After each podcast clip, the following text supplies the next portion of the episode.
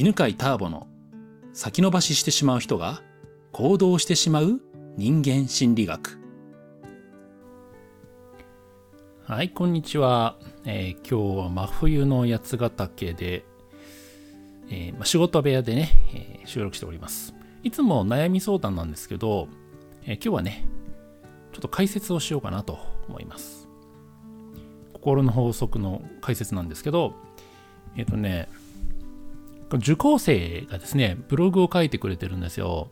で、その中でね、えー、ちょっと面白い心のこう法則をね、説明するのに、えー、いい題材があるのでね、その紹介をしたいと思います。えっ、ー、とね、去年、センターピースを受けてくれた京子さんっていうね、えー、女性がいるんですね。で京子さんは、えー、お子さんもいて、んで、夫婦で受けてるんですけど、どんなブログかっていうとね、うんとまあ、センターピースを受けて変化を感じたと。でどんな変化かというと、悔しいから行動するという感覚が出てきたっていうんですね。うん、で、えー、今までこう誰かと張り合うとかそういう感覚は全然なくて、ね、私なんでと思っていたのがえー、少年漫画のセリフでありそうな負けねえぞみたいな感じを自分の中で感じましたって書いてるんですね。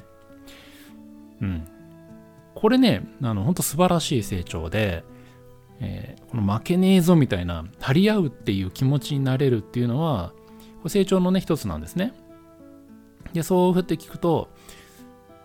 え、誰かと競争するのっていけないものなんじゃないのって思う人がね、いるかもしれませんね。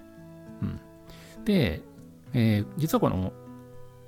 競争したくなる心理の状態っていうのはある条件が揃った時に、えー、手に入るものなんですね。で、えっ、ー、と、あとね、間違えない方がいいのはね、と復讐心と違うのね、競争心っていうのはね。えー、復讐心っていうのはもう相手をやっつけてやりたいっていう相手の痛みをね、もう求めてる状態ですね。これが復讐心ね。で、そうするとやっぱりほら、報復されるから、痛みを与えると。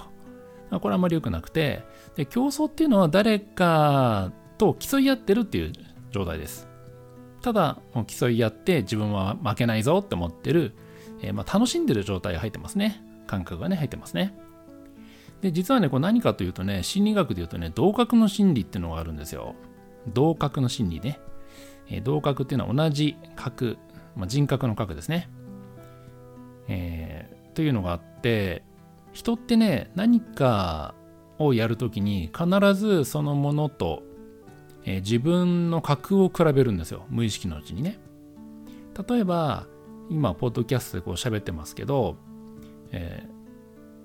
ー、このポッドキャストで喋るということは俺にとってはね別にそんな難しくないわけね。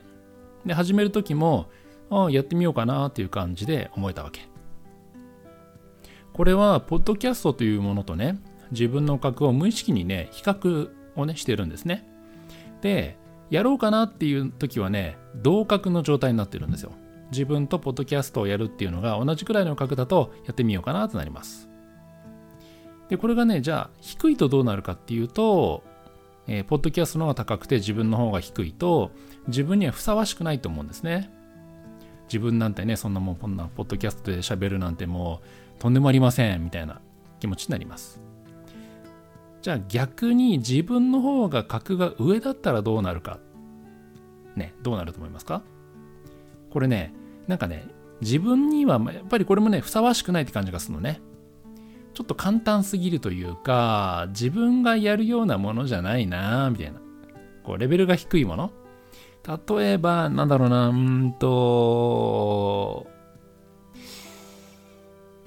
小学校1年生の漢字の漢字練習帳があるとするじゃないですか。ね、それがね、本屋さんで売ってるでしょ？それ見たとき、ね、あなたはどう思います？なんか自分がやるもんじゃないなって感じがするでしょ？これがね、えー、格が自分の方が上だって感じてる時の反応なんですよ。で、えー、まあ、こうやってね、あの人は何に対しても自分とその対象の格を比べます。で、そうそうそう。あの、今、物について言ったけど、人に対してもあります。相手と自分が同格だと思うと、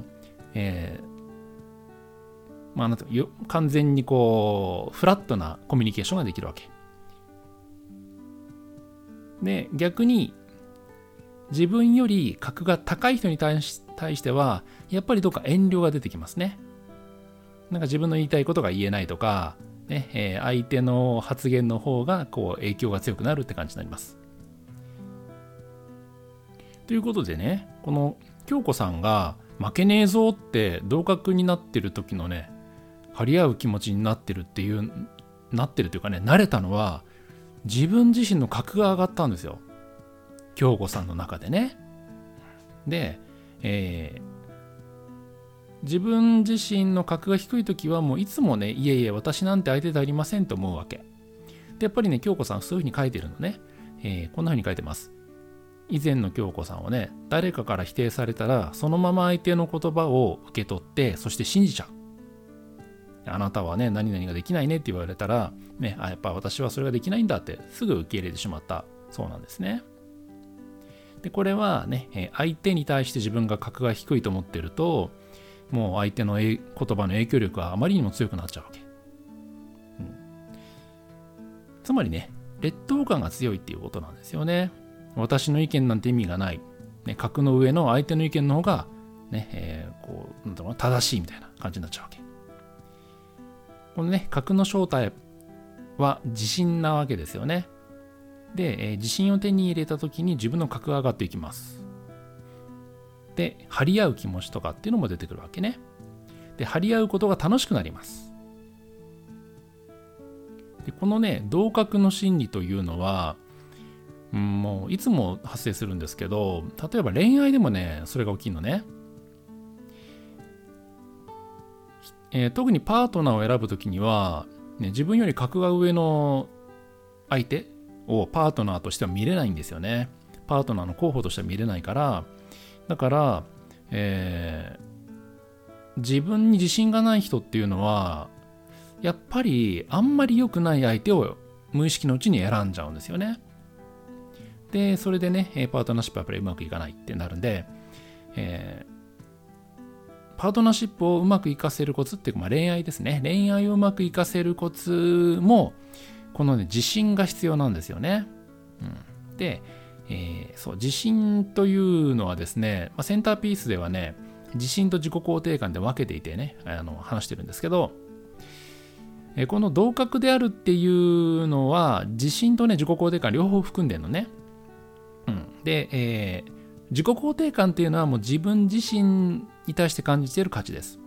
自信っていうのは例えば何々ができるとか何々がうまいっていう、まあ、もうちょっと具体的なものだと思ってくださいね。で、理想はですね、自己肯定感を高めて、そして自信を高めるっていう順番が一番いいです。自分自身に価値があるって感じた上でいろんなことに挑戦してでいろんなことができるようになるっていうのが一番いい理想の状態ですね。